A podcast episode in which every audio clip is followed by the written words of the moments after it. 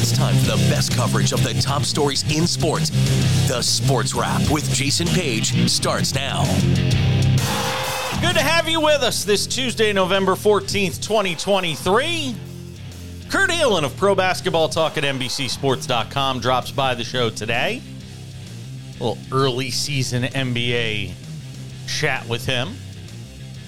Odds and ends wraps it up with the stories maybe not getting as much coverage as they should. Contender Pretender with Sam Yarnell is coming up in a few minutes. We'll get into the Monday night football game, which Sam actually went to. I feel bad that he had to attend it. there is big news coming from the Buffalo Bills on the heels of a loss last night uh, at home to the Denver Broncos. The late pass interference call uh, that you saw there setting up uh, a field goal attempt which would go astray. And unfortunately for the Bills, they had too many men on the field. Sean McDermott probably not very happy. Wil Lutz missing wide right. I actually heard somebody in the bowling alley go, Oh my God, he missed it. And I looked up and he missed it. And I said, Yeah, but there's flags down. And judging where the flags were, I was like, This is definitely going against Buffalo. And it did. Lutz got another shot uh, from 41 yards, and this time he had no trouble. Uh, he puts it through the uprights for an improbable 24 22 win for the Buffalo Bills on the road, uh, or for the Broncos on the road, I should say. And look, all of a sudden they're four and five. It's just, I mean, remarkable to think about when you consider where this team was, how bad they were uh, for so much of the early season. Oh, there is Sam Yarnell looking dapper as ever in front of some nice fancy schmancy artwork. Uh, so probably somewhere near Buffalo. We've kept him away from the sharp objects this morning, and Sam joins us on the program. So Sam, let's talk about this uh, loss for the for the Buffalo Bills and the big news of the day: Ken Dorsey, their offensive coordinator, is out of a job. Tell us your thoughts as a as a Bills fan, as somebody that's in the belly of the beast that was at this game last night, sort of uh, where this team is right now. Jason, first of all, it's good to be back. I'm we missed you. That I don't have to. We missed you after. We missed through. you. We missed you on the day off yesterday. I'm sure. Nick Ferguson and, you know, filled in admirably, though. I have to say, you did almost I, get Wally pipped it would have been it, it would have been understandable had I been Wally pipped. Uh, that said, I'm just glad I'm not going to have to live through that again, man. That was that was painful.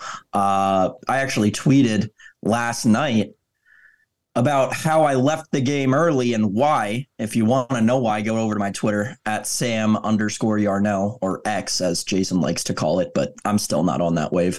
Listen, I think Quinton Spain, who's a former offensive lineman for the Bills, and a journeyman offensive lineman. He played in Cincinnati, among other places, but he's played for good teams. And I think he put it best. He tweeted uh, right after Adam Schefter dropped the news that that Dorsey had been fired. Quinton Spain just simply quoted the tweet and said they fired the wrong guy because they did.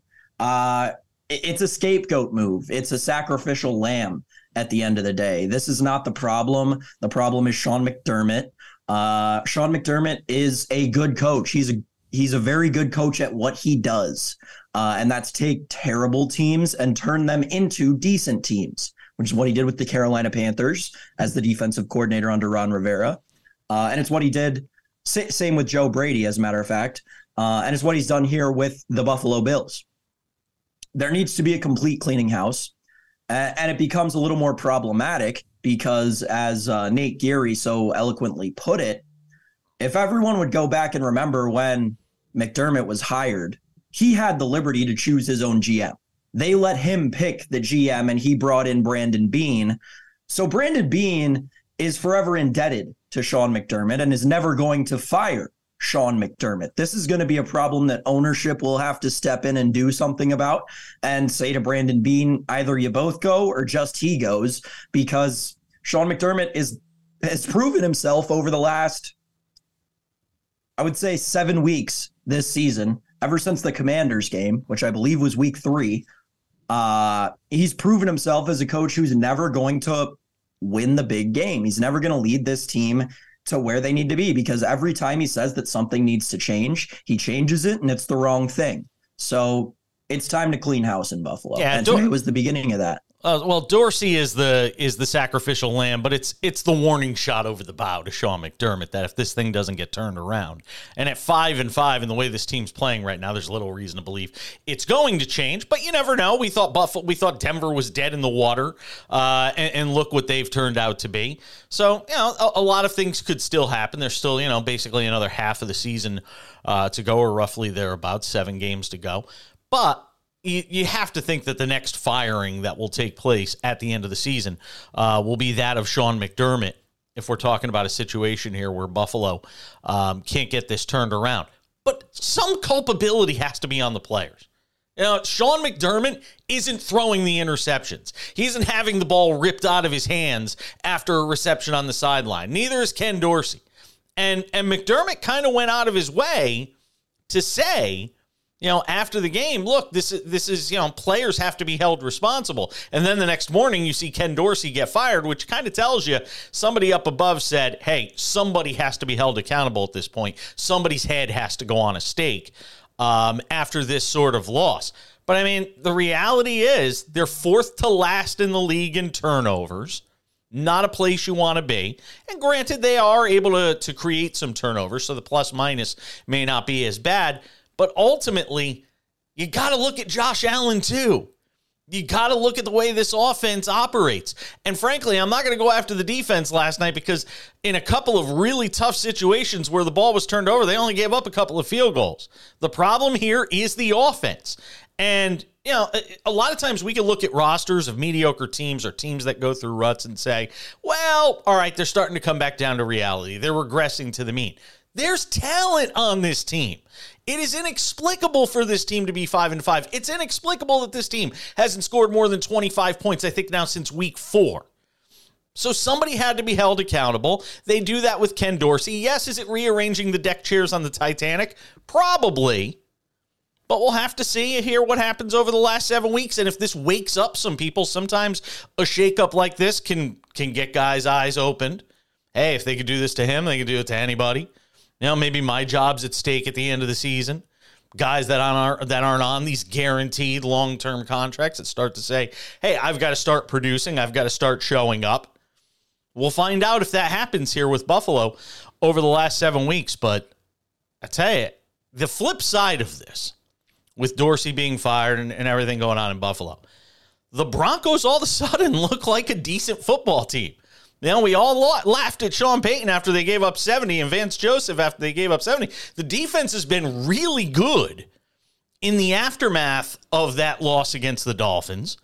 And offensively, you're seeing Russell Wilson make enough plays, and this team all of a sudden is four and five. I don't know if they can complete the rally and and somehow make a run to the postseason. But for the first time in what feels like a long time, in Denver, it feels like there's some hope for this team. I'm so glad that you brought up the Bills defense because that was the only impressive stat to me last night was you had a defense that like we talk about so often missing their only all pro and their defensive play caller for the season missing their cornerback one in Christian Benford last night Tre'Davious White, cornerback two, out for the season. Micah Hyde out last night. Significant snaps being played by Taylor Rapp, and the Bills defense allowed six points on four turnovers. The Denver Broncos, the Denver Broncos defense, which has been electric ever since the Miami game, seemingly to me, especially in again in the Kansas City game, the Denver Kansas City game. I know Mahomes had the flu, that whole team was sick, yada yada yada. Sure, you hold the defending Super Bowl champs to nine points. It's impressive. I don't care if Mahomes isn't even playing. Uh,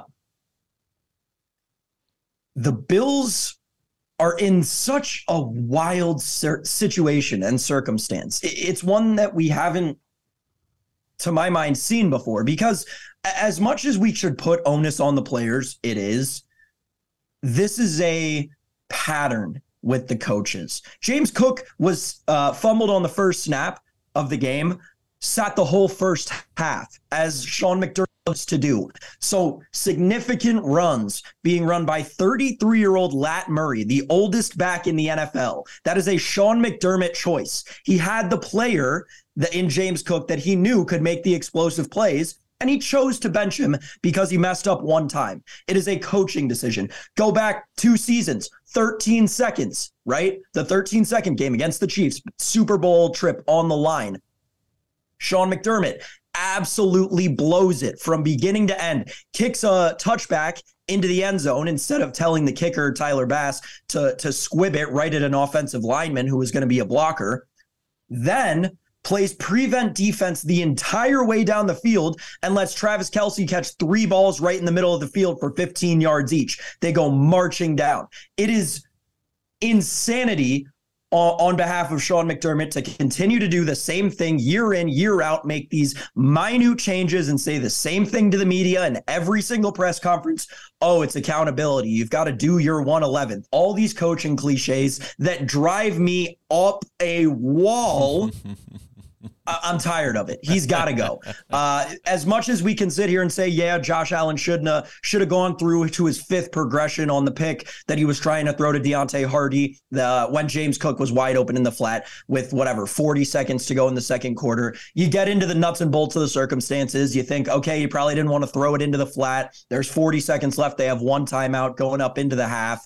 Uh, I'm just I'm not completely sold on saying that this is all the players' fault or, or, or even that it's the majority of the players' fault. I think this is like 75 25 coaches to players the the problems in Buffalo right now. Uh Terry and Kim Pegula, you have to think at some point are gonna you know when when the when you watch the the decision to take Woods out and put him on the sideline, I guarantee you, I've I've seen enough owners uh, read enough about a lot of owners. That's the sort of stuff when they see that and they're watching Latavius Murray carry the ball in the first half. That's the kind of thing that has to drive an owner insane. Watching that sort of, well, we're going to cut our nose to spite our face sort of mentality that that Sean McDermott takes. We're going to teach a lesson here while going to 5 and 5 on the season. By the way, to go back to Denver for a second, if we're going to crush Russell Wilson for the season he had last year, well, albeit with Nathaniel Hackett as the head coach, got to talk about the way he's played this year 18 touchdowns to four interceptions. It's going to give your team a chance to win if the defense does its job. Wilson's played pretty good football this year. I mean, if we're talking halfway point of the season, we're talking about a guy that's probably going to be a Pro Bowl quarterback if you if you're if you're looking at the way he's played through the first yeah. half of the season. And again, at sure. four and five, and we could sit here and, and talk about the the mess that is Buffalo. Um Buffalo has the same number of losses right now as the Denver Broncos. Uh, when you look ahead at the schedule here for for for Denver, might be an opportunity. We'll have to see what happens here in the second half of the season. All right, as we continue with the show, I want to get into contender pretender. Mmm. One of our favorite things to do on the program on Tuesdays. Talk about the teams we think are legitimate contenders for this week to make a run at a division, wild card, Super Bowl. But we could also get into the pretenders. And oh, do we have a huge list to choose from for that? That as we continue on the Sports Wrap. Stay with us.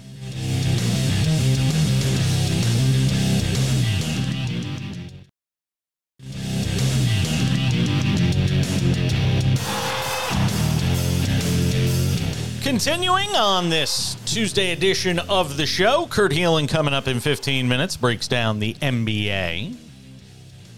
All right, we talked about the good, bad, and ugly that was the Bills losing at home to the Denver Broncos.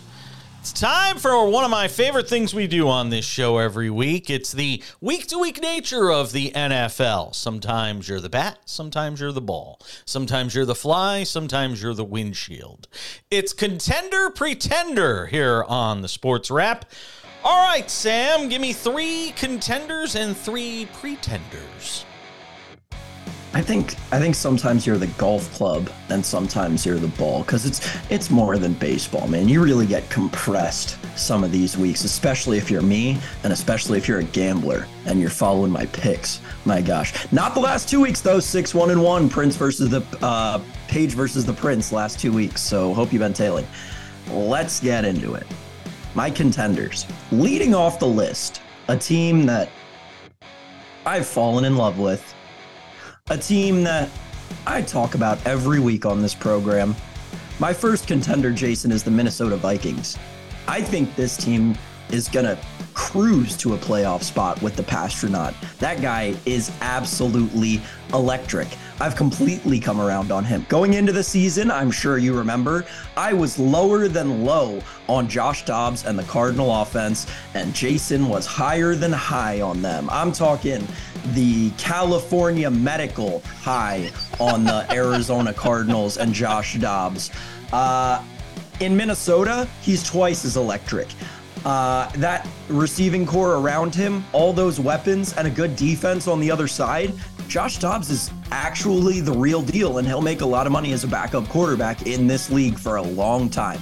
This season, he's got the reins to the Vikings, and he's going to lead them to the playoffs. They might even get a playoff win, but the Vikings are playoff contenders right now, and they'll be playoff contenders for the rest of the season for me. My next contender, the Cleveland Browns the Cleveland Browns have proven that not only is that defense, they can hold their own against any team in the league, that offense can get it done too, folks.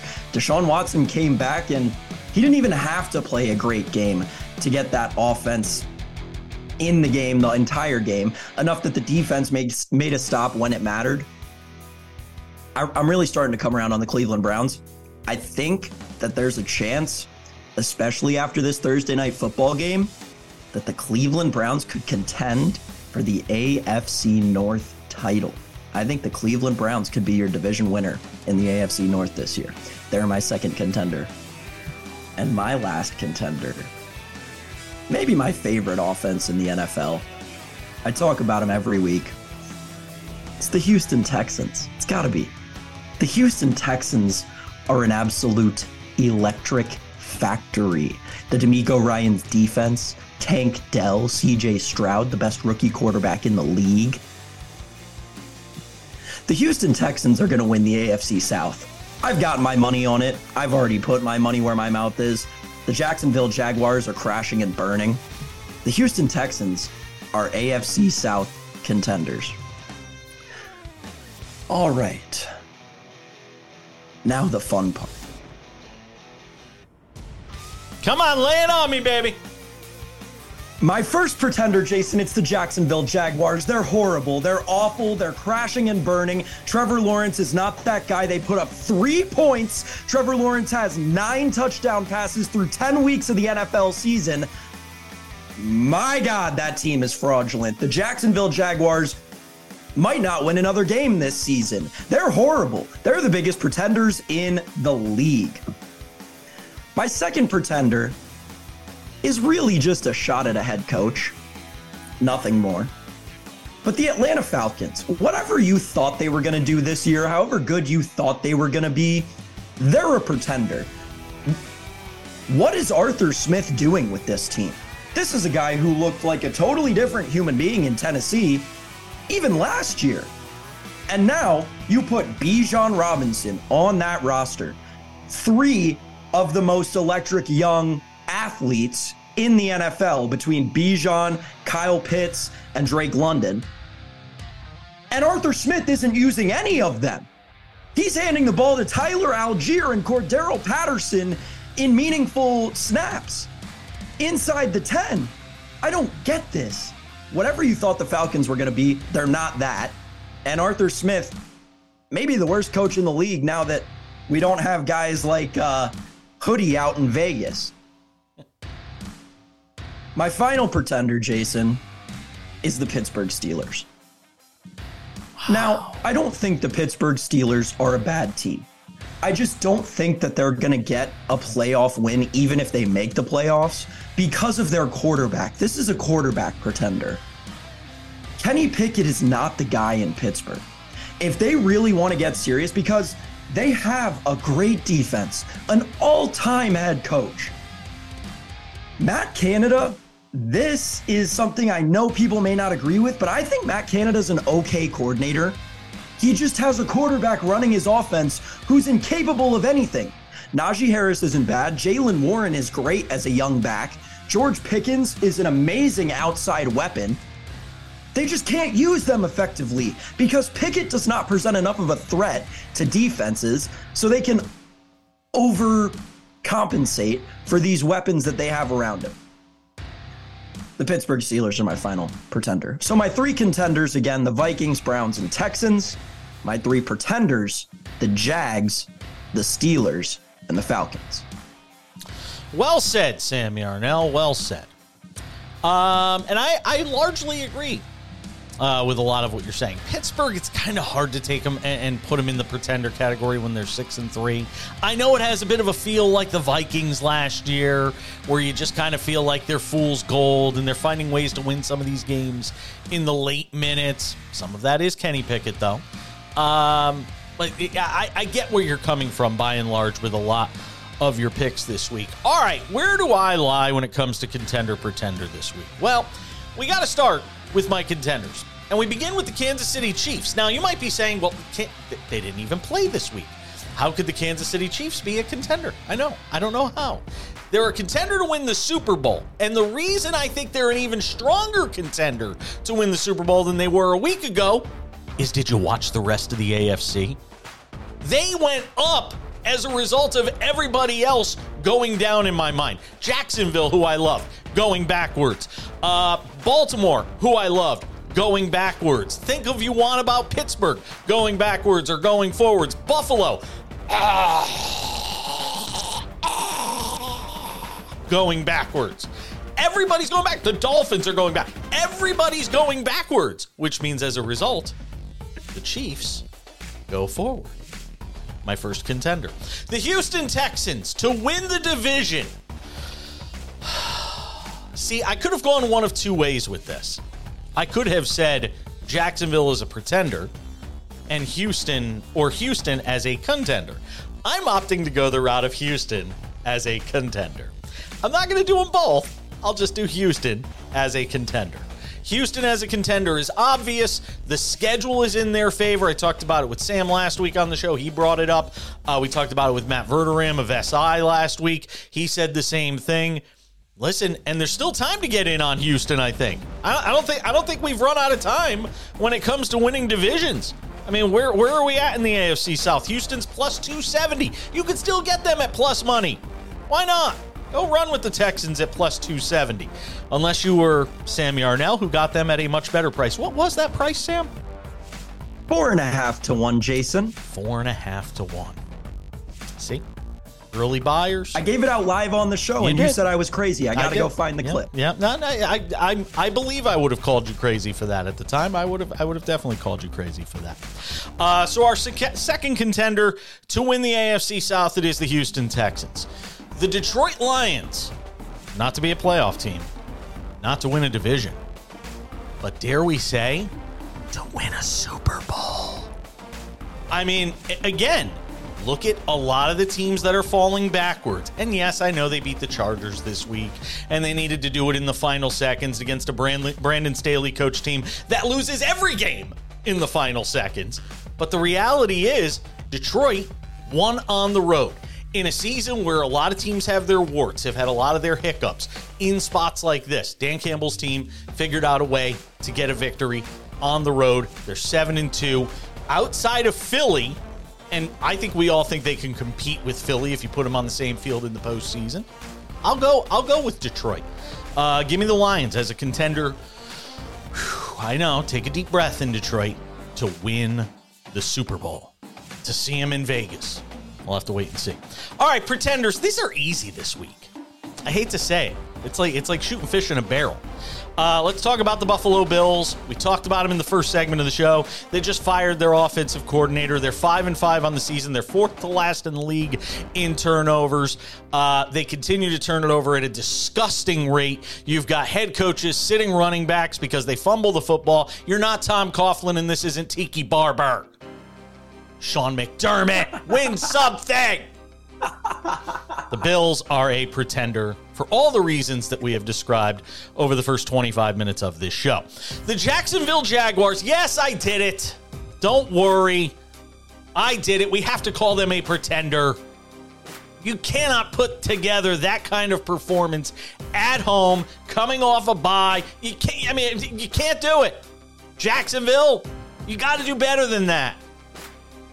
I've talked you up all season long. I've talked about the fact that you haven't even played your best football yet. Jacksonville, a pretender to win anything more than a division or a wild card spot. I still think they're probably going to find a way into the playoffs. But at the end of the day, can you really rely on them to be anything more than that? Not really. Last but not least, the Saints. Pretender to do anything other than win a crappy, craptastic division. They're five and five. They can't keep Derek Carr healthy. They're a mediocre football team at best. I don't care if they're going to win one of the worst divisions in football this year. The Saints are a pretender. Certified. Stamp it. Grade A. Pretender. The Kansas City Chiefs, one of my contenders to win the Super Bowl, even though they didn't even play a game this week. How brilliant are we? The Houston Texans to win the AFC South, a contender. Detroit to win the Super Bowl. My pretenders, the Bills, Jaguars, and Saints for all the reasons we just outlined. And that is contender. Pretender. What do you think, Sam? We go the same way on a lot of those. I think any any of your picks probably would have been on my lists, and any of my picks probably would have been on your list too. Yeah. I, I, no disagreement for anything from me. Yeah. I get, and I get the Pittsburgh one. I don't I don't necessarily agree with it, but I but I get where you're coming from with it. And I get the Bills one. Oh well, I mean, how can you not? I mean, well, I, I think that there's I, I, think that there's an, an argument to be made. Last. I mean, come on. We've called them pretenders enough. At one point, are they just bad? Like I, they're just not good this see, year. But that's just it, and that's what puzzles me about this. That's not a bad roster. Forget not a bad roster. It's a good roster. It's it's a good roster. It's not a five and five roster. It's a seven and three roster. Okay. And seven and three, uh, when you watch the games the team has played this year, they should be seven and three at worst. Totally. They're so, two field goals yes, away from being seven and three. Seven. They're a seven and three football team with a five and five record, and you can't fire players. You can only fire coaches by and large when you're talking about the big stars on the team. That's why Dorsey lost his job, and that's why Sean McDermott will likely lose his at the end of the season. That's Contender Pretender. That is Sam Yarnell. He gets to host the show tomorrow. The ghost of Jason might be floating around somewhere. Just saying. Sam, enjoy the rest of your stay in Buffalo. We'll see you tomorrow. See you tomorrow, Jason or see your ghost tomorrow. Kurt Helin of Pro Basketball Talk at NBCSports.com will join us next on the show. Don't go anywhere. The sports wrap continues on this Tuesday.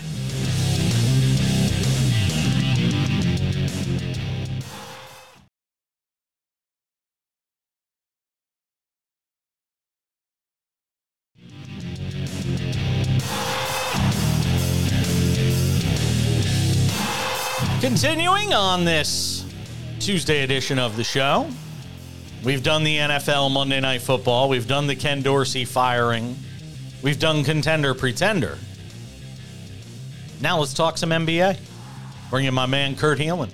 Pro basketball talk at NBCSports.com is his jam. Hangs out with us here on the show. Um, so I was talking about this. I don't know if it was yesterday or the day before. I always say this, but the days kind of all mixed together for me. I was talking about the the Warriors Stephen Curry problem, and when I said that, people were like, "What are you talking about, Stephen Curry?" Well, the problem is he's the only guy on the team that can score.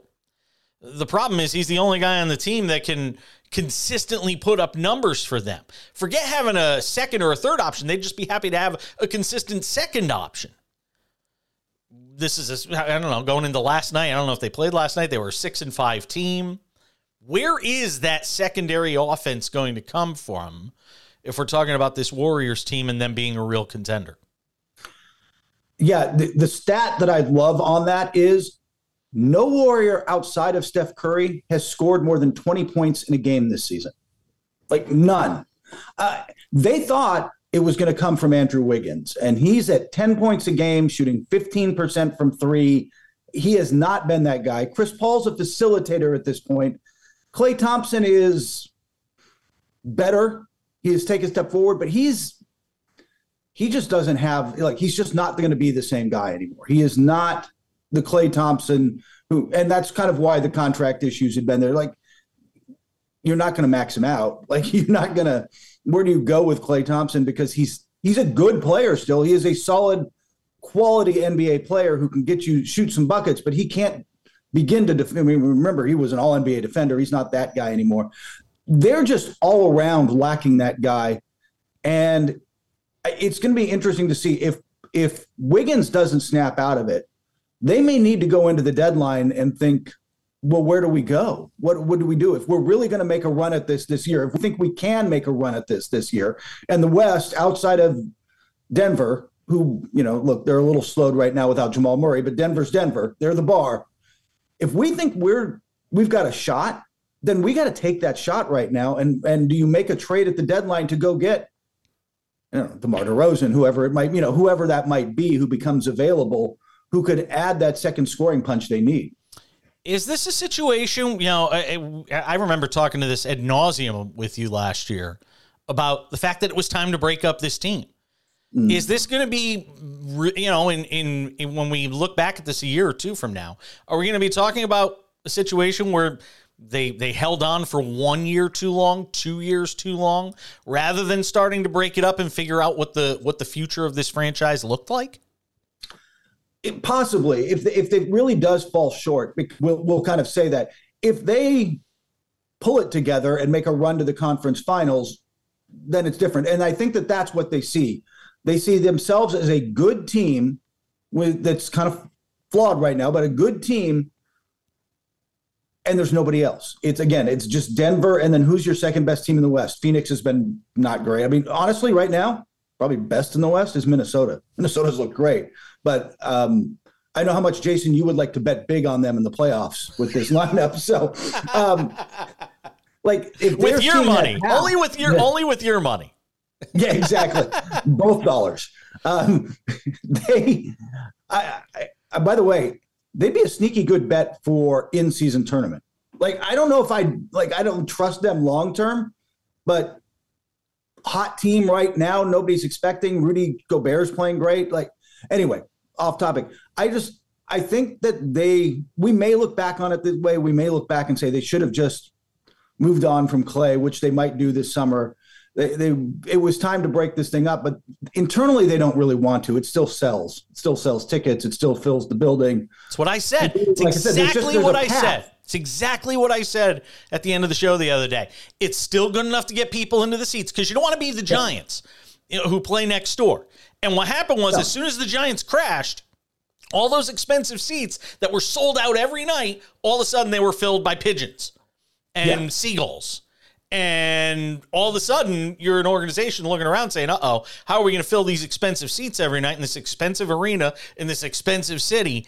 And the giants couldn't do it anymore. They finally pushed the panic button started to make some moves got better again. That's that's exactly what joe lacob has to be fearful of is if this thing goes south and goes south fast i got news for you all those fair weather warrior fans aren't showing up no and that's why they are a sneaky sneaky option if a superstar does become available. There was distinct interest in Giannis Antetokounmpo. That's obviously off the table since he signed the extension for a few years.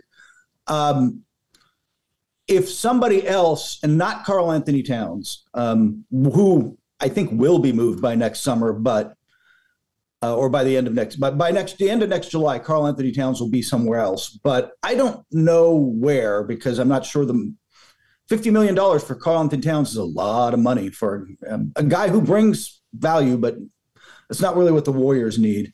But if somebody else, eh, you know, Siakam, OG Anunoby, they, they, I think that they're going to have to, they're going to have to do something to get more talent next to Curry because the core that they've got, as much as they may have winning in their DNA and whatever other coaching cliches you want to show out, show up out there, they're old. They're not good enough. Curry is still good enough, and he's it's his age 36 season. Like, with all due respect to LeBron, there's just not a lot more of this left, right? Like the, the, the window is going to close. And if they think it's open this year, they have to just try to get through it. And I said this on the show um, the other day. You know, the difference between him and LeBron being in the latter years of their career is LeBron could still do it from a physically imposing standpoint. He could do it with physicality. Curry never has been and never will be that guy. He's a perimeter shooter, makes his own shots, you know that sort of thing. It, LeBron could still drive to the basket and the and the waters part and everybody gets out of the way in his 22nd season in the league. That's never going to be the case for Curry. So No. so the descent might be a little more rapid with Curry, um, especially if he doesn't have the help and he obviously needs it. Talking with Kurt Helin of Pro Basketball Talk at NBCSports.com here on the Sports Wrap.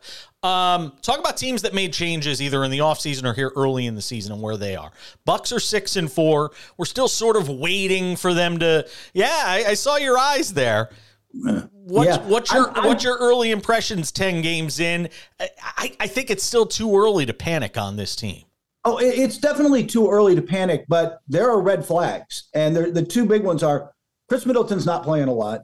Like it, that's, I mean, maybe he comes around, maybe he gets healthy and plays, but they they need him because they gave up depth. They can't have him be anything less than an elite three, third option. And number two, their defense is Career bad. low from three. like bottom ten in 34% the coming league. Yeah, into this is a team who's And defending identity when they Giannis, won who the goes title and for right those pass championship Levine years like under he's not even Budenholzer there baseline for the was first about two. defense. Handed again for the Budenholzer Bulls.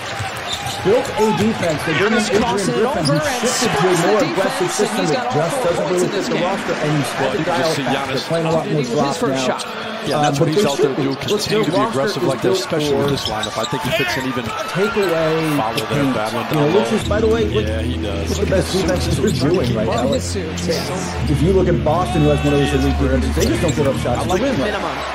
That's, I think what the. Bucks need to get back to is stop trying to create turnovers and get easy buckets in transition. You don't, I appreciate listen, if you give up to chiming in on Holiday, that. where's That is that hold pressure on, coming I, Patrick I am Williams concerned about the trying to make direction they're heading. Their, their on the perimeter advanced stats are not good, Yeah, but they are as in the first four games of the season. and like they're not bad. They still have Giannis. They still have a lot of time to figure this out. But I'm genuinely concerned that they're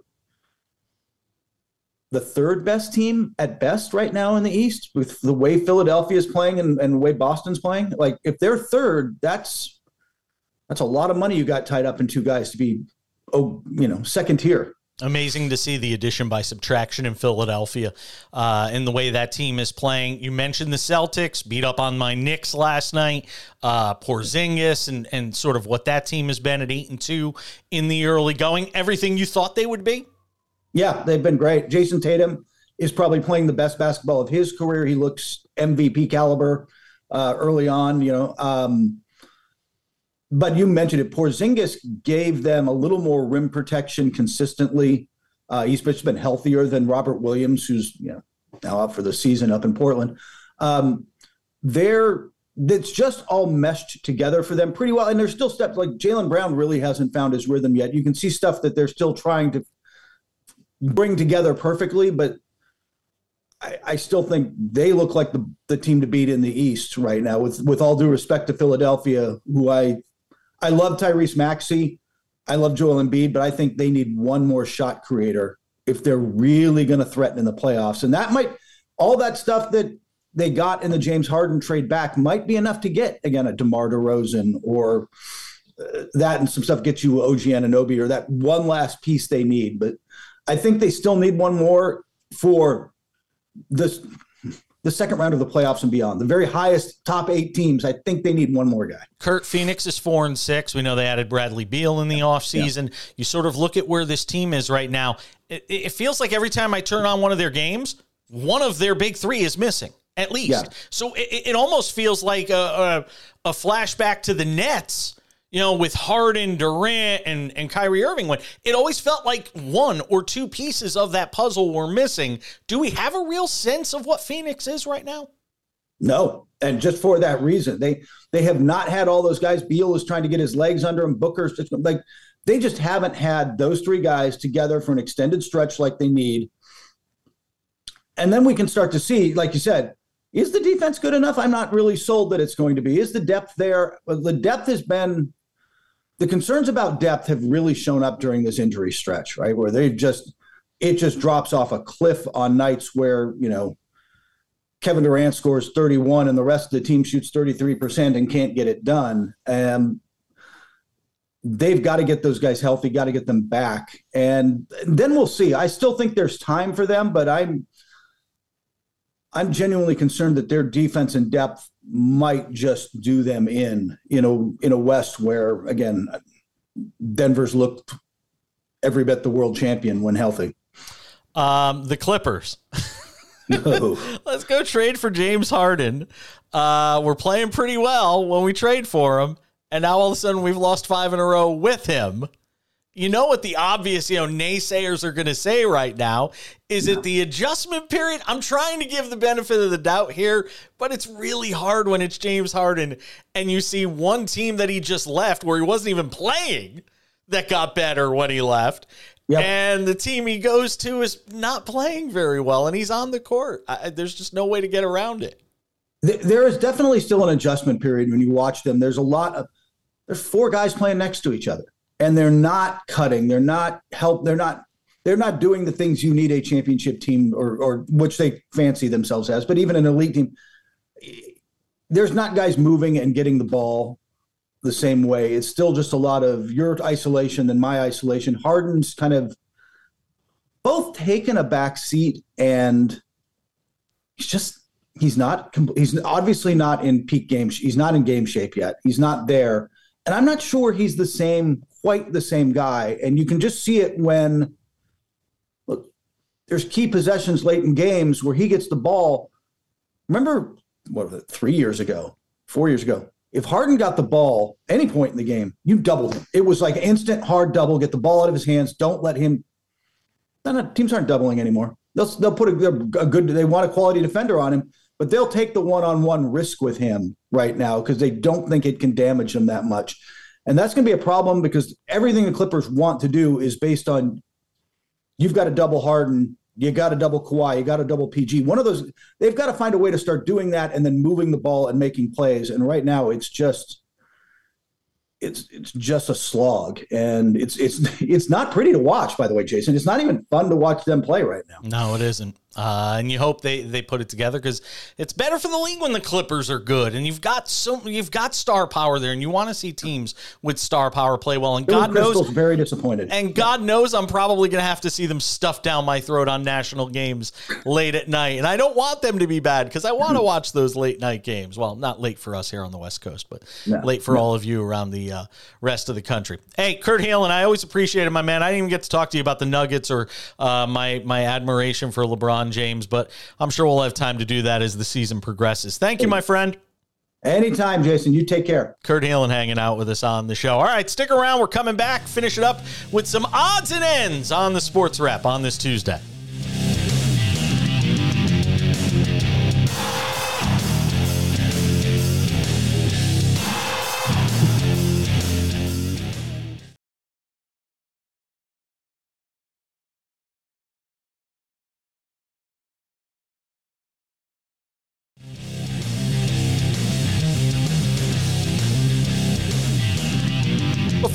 Goodbye today, a quick thought on the start of a new era of big men rivalries, and this is one we hope to see for at least the next decade. It's Chet Holmgren and his Thunder against Victor Wembanyama and his Spurs. Now, say nothing for the fact that these are two teams that are in completely different phases of construction. OKC is basically a skyscraper in its end stages of being built, while the Spurs have just finished watching the concrete settle at the foundation and are figuring out what they want the building to look like. As a 40 something that loves the NBA, I think of Ewing versus Olajuwon or Shaq versus Tim Duncan when I think of big men matchups. Bigs largely played with their backs to the basket, made some shots, got to the free throw line, grabbed some boards, had a few blocks. Rick Smits, Alonzo Mourning, and so on. Now, obviously, the game has changed over the last 25 to 30 years. Some like it, some don't. Mark me down as one who loves watching this generation of bigs in the NBA. Guys that can score inside and out. Is it better or worse than the 90s big men? Just say it's different. But say this as well. The bigs of the 90s that I grew up loving to watch, they played the way they did, not because they were incapable of doing the things a Wemby or Holmgren will do, but because that was what was expected of them and the way they were coached to play. The scoring first mentality of today's NBA requires bigs be able to do many of the things twos and threes around the league have been doing for decades. And again, that's okay. Not better or worse, just a difference in the way the game has changed through the evolution of said game. That's how we wrap up this Tuesday edition of the Sports Wrap. If you're not subscribed to the podcast, go and do it now. We're on all your favorite podcasting platforms. You can get the video version of the show in the same place you get the daily podcast. So, podcast and vodcast available each and every day, especially over on Spotify. Thank you to Kurt Helin of NBCSports.com for checking out the show. Thanks to Sam Yarnell for hanging out as well. I'm Jason Page. We'll see you tomorrow on the Sports Wrap.